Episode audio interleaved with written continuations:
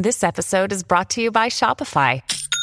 Forget the frustration of picking commerce platforms when you switch your business to Shopify, the global commerce platform that supercharges your selling wherever you sell. With Shopify, you'll harness the same intuitive features, trusted apps, and powerful analytics used by the world's leading brands. Sign up today for your $1 per month trial period at shopify.com slash tech, all lowercase. That's shopify.com slash tech.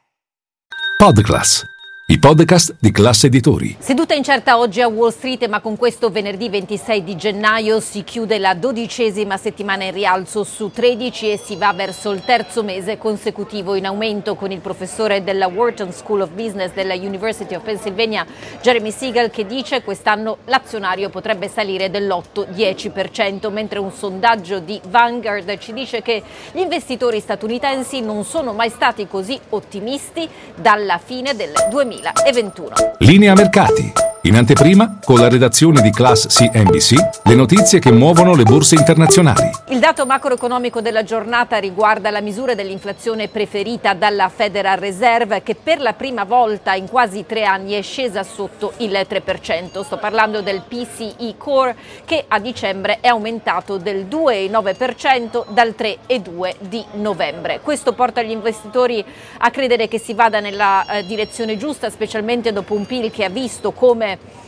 eh, l'economia continui ad espandersi facendo dunque sperare in un soft landing. Tuttavia i rendimenti dei treasury sono saliti e questo forse perché gli investitori si sono messi in testa che la Fed non ha così fretta per tagliare il costo del denaro ed infatti si comincia a apprezzare pienamente il primo taglio a partire da maggio e non marzo. Quanto alle storie del giorno, Amex in territorio record dopo aver chiuso a livello record i ricavi del 2023 e avere fornito un outlook incoraggiante per il 2024 basato sulla speranza che i consumatori più abbienti continuino a spendere. La società di carte di credito ha anche aumentato il dividendo. Intel invece soffre la seduta peggiore dal 2020, un calo di circa il 10% all'indomani dei conti e soprattutto di un outlook deludente.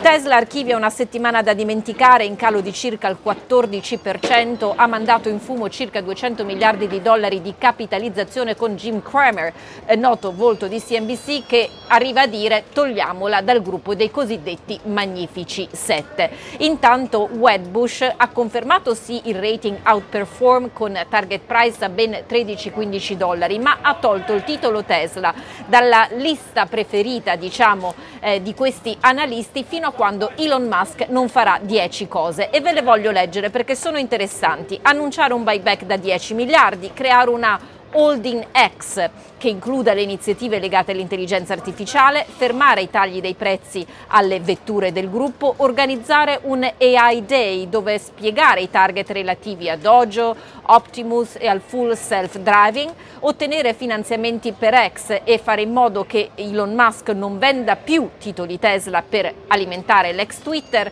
un nuovo pacchetto di compensi e la garanzia che Elon Musk resti amministratore delegato fino al 2030, una tempistica precisa su produzione e consegne nel 2025 della vettura eh, sotto i 30.000 dollari che ha indicato questa, eh, questa settimana nella cola commento dai conti, tornare a fornire le guidance che sono mancate e dunque ecco perché il titolo è stato punito, fare acquisizioni aggressive nell'intelligenza artificiale e fornire un target di lungo termine sui ricavi AI all'interno dell'ecosistema Tesla.